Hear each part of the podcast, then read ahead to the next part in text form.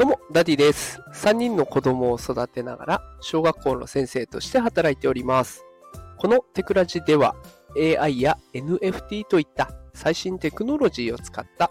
子育てや副業のテクニックを紹介しております。さあ、今日のテーマは、ホリエモン流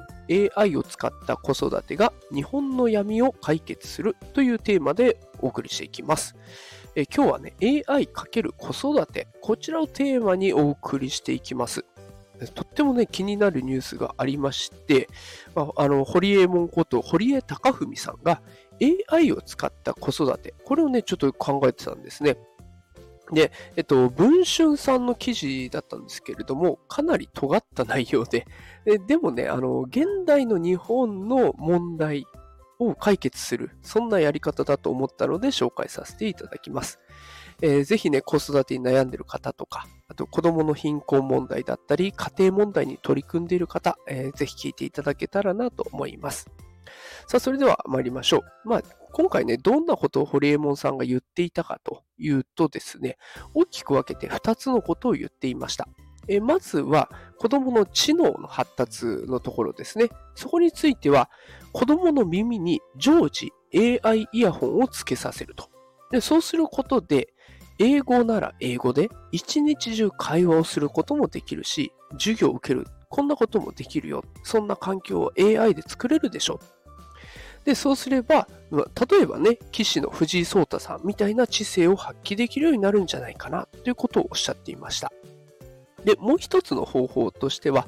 託児所、子供を預かってもらう場所を新たに作るという考え方もできるんじゃないかということでした。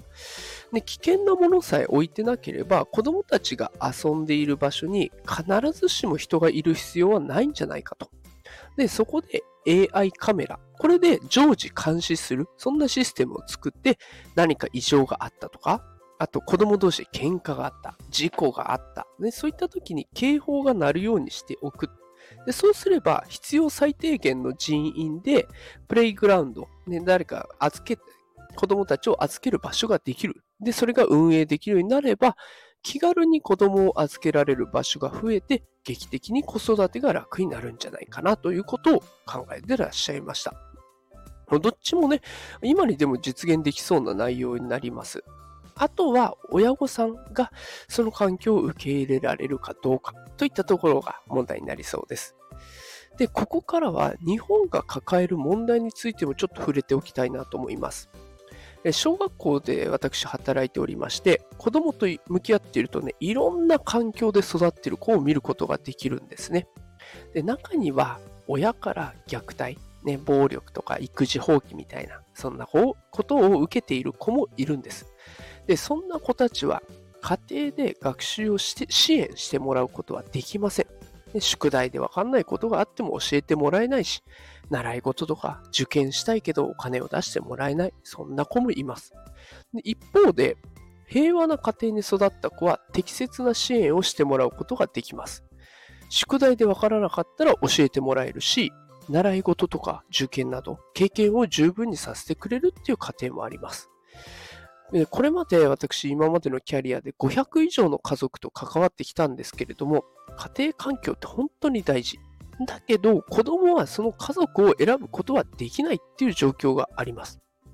で、そういった状況を考えると、先ほどの堀江貴文さんが言う AI の使い方、あながち悪くないんじゃないかなと思います。親に支援してもらえないなら、その代わりに AI に支援してもらえばいいと。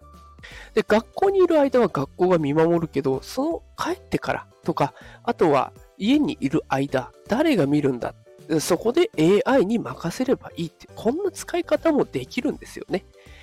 AI が日本の闇を救う。これが現実で起こってくるのも、もしかしたらそう遠くない未来なのかもしれません。さあ、ということで今日はホリエモン流 AI を使った子育てが日本の闇を解決するというテーマでお送りさせていただきました。えこの放送がね、何かしらの生活のヒントになったら嬉しいです。